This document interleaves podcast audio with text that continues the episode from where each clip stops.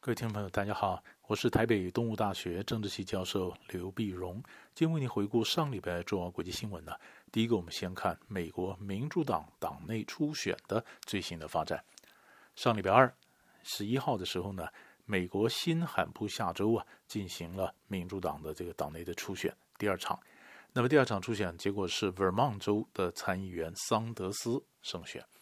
那么上一次呢，在爱荷华州呢，那么出来的是布迪吉格。那么布蒂吉格呢，三十八岁，他的政治立场呢比较属于中间。桑德斯呢比他大了足足四十岁，七十八岁，他是左派民粹，比较社会主义。那么这两个人出来，当然还不能决定说最后是谁啊。要是这两个人目前这两人领先，而这两个呢可能都不是民主党主流的，那么他们所喜欢的这个候选人哈。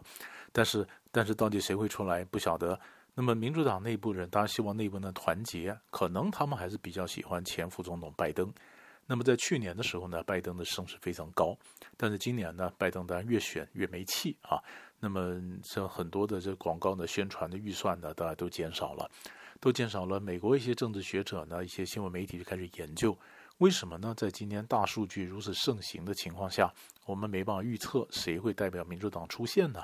那最主要的原因。就是他们想说谁可能获胜啊，或谁可能在嗯这击败川普啊，或者谁在这个民调里面领先啊，或者谁的支持度高，这几个数字呢，往往都是分歧的啊。可能有人的民调高，可是他选不出来，或者说他根本不可能打赢啊。所以这几个数字分歧的，这样就很难去算到底谁会出现。那么欧洲国家呢，当然也看到这情势啊。所以最近我们看到上个周末在慕尼黑开国际安全会议的时候呢，那么法国呢就提出来，他说必须要准备啊。那么万一川普真的当选连任的话，那么慢慢开始接受了这样的一个事实。如果川普继续连任的话，那么这样的一个向内看而主张孤立而不是国际主义的这样的一个美国，欧洲要怎么跟他相处？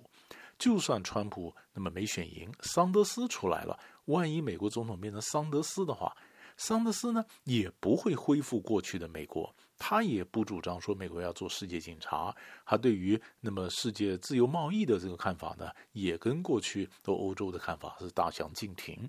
所以欧洲现在必须要准备，是是，我们要看这样的一个呃美国呢，不可能你在期待说哦，川普时代结束了就回到一切回归正常，不可能。现在新的可能这种才是正常。那欧洲要学着不再依赖美国，要发展他自己的一个国防啊或者自己的外交政策。那么这个后来会不会影响到所谓跨大西洋的这样的一个呃权力的结构呢？啊，美国和欧洲本来是叫跨大西洋联盟啊，是支持国际秩序的一个很重要的柱子。那像这个柱子，那么跟以前完全不一样了。那会出现新的什么样貌？这是我们必须要看的一个重点。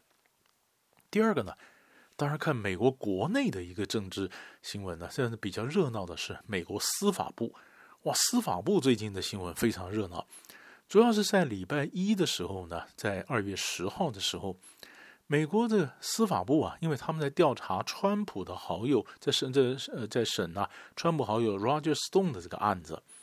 Roger Stone 是什么案子呢？他是川普多年的好友兼顾问呢。就是通俄门的事件调查的时候呢，穆勒检察官在调查的时候，那么就说发现指责川普的呃指责这个呃史东啊，在调查案件中欺骗国会、阻碍调查、干扰证人等等七个那么大罪，就把这个史东呢就移交法院。要法院在上礼拜一的时候呢，司法部的检察官呢就提出了量刑的一个建议啊，大概说这个案子那么大概七到九年。小九年呢，结果这案子消息出来以后呢，当然呢，川普觉得非常生气啊，当然也有一些法界人士觉得这也许太过了啊，但是川普觉得非常非常生气，就发推特说这非常不公平啊，非常怎么可以在七到九年，非常非常生气，所以在第二天呢，司法部长巴尔呢就撤回了司法部对刑期的建议，就是我们就不建议这个刑期。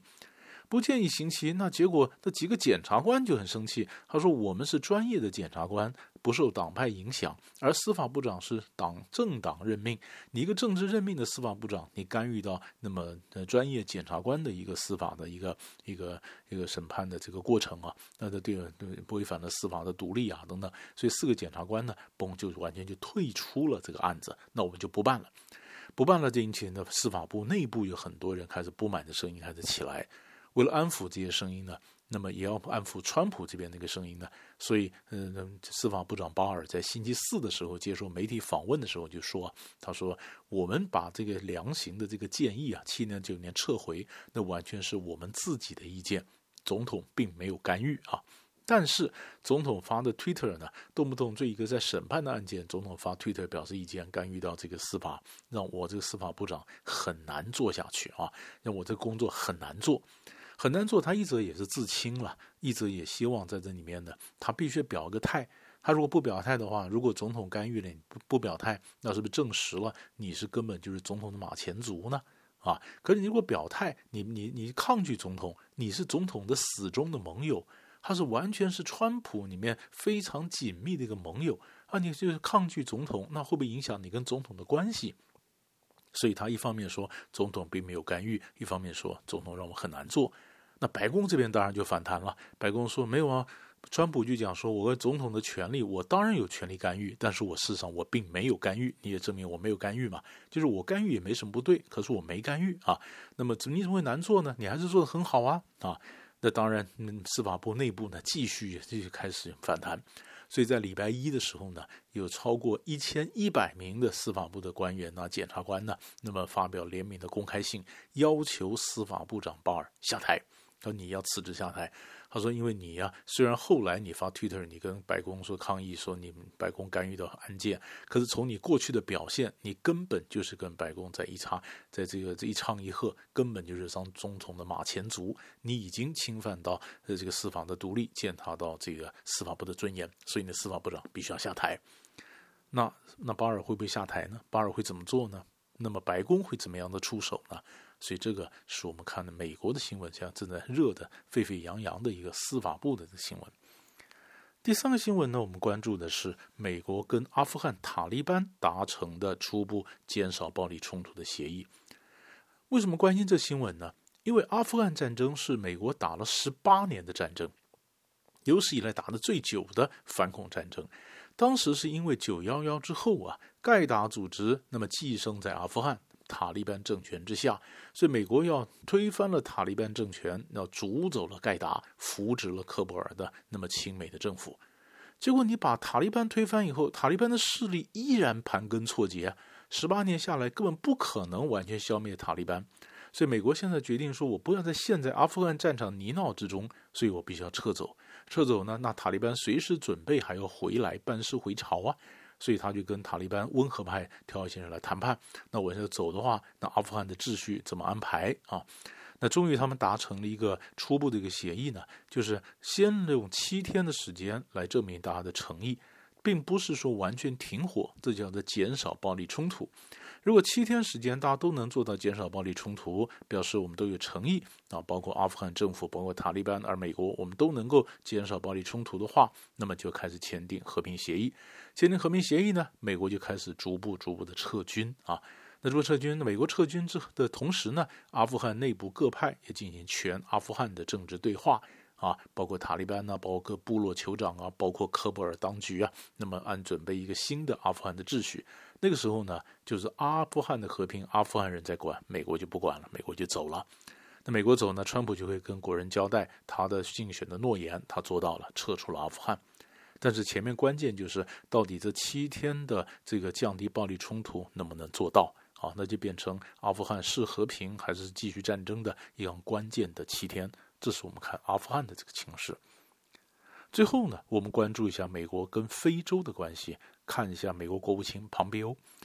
庞贝欧在上个周末呢，本来在慕尼慕尼黑啊，那么在开这个安全呃世界安全会议，然后慕尼黑完了以后呢，礼拜六他就飞到了非洲的塞内加尔，礼拜天他去安哥拉，安哥拉，然后然后在礼拜一的时候呢，到伊索比亚。他到非洲去呢，主要在强调说，美国跟非洲的关系非常密切，在强调发展的像商业上的关系。美国商务部长呢，最近跟推出来叫“繁荣非洲”，那么，那么这个庞贝欧国务卿啊，等于也是推销这个“繁荣非洲”。所以他在塞内加尔宣布，美国有美国公司正在对非洲进行五个大的项目，那其中一个项目包括一百英里的公路啊等等。当然，你说美国这些项目跟中国大陆比起来差的非常多啊。中国大陆十几十十几二十年来都在经营非洲，经营非洲，那美国只是想从后面赶上，但是差的很多，差的很多呢。而且我们发现，中国跟呃非洲和美国跟非洲的项目不太一样。中国大陆呢，多半都是基础建设啦、农业啦啊等等。那么美国呢，它基本上环绕着人道援助，还有军事合作啊，包括帮你训练训练兵啊，帮你这个军事基地啊，呃，军事物设备的采购啊等等。那等等，但是问题是，美国对非洲政策目前传达的讯息是矛盾的。一方面，庞贝欧国务卿说强调跟非洲的关系，但是美国国防部却表示跟国会讲，他要减少在非洲的驻军。现在也不过是一千四百人呐、啊，他说我要撤走，也没什么用。但是非法国啦，这个西非国家都告诉美国，你要留下来啊，因为这边恐怖分子还依然非常猖獗哈、啊。的一个撤军，那另外一个呢？因为非洲有些穆斯林国家，那么川普对穆斯林或者有恐怖分子嫌疑的国家进入到美国，他是他是非常防范的，所以他禁止几个国家，他有这个旅行的禁令，对禁止几个国家进入到美国，比如说奈及利亚啦、厄立垂亚啦、苏丹啦、坦桑尼亚啦。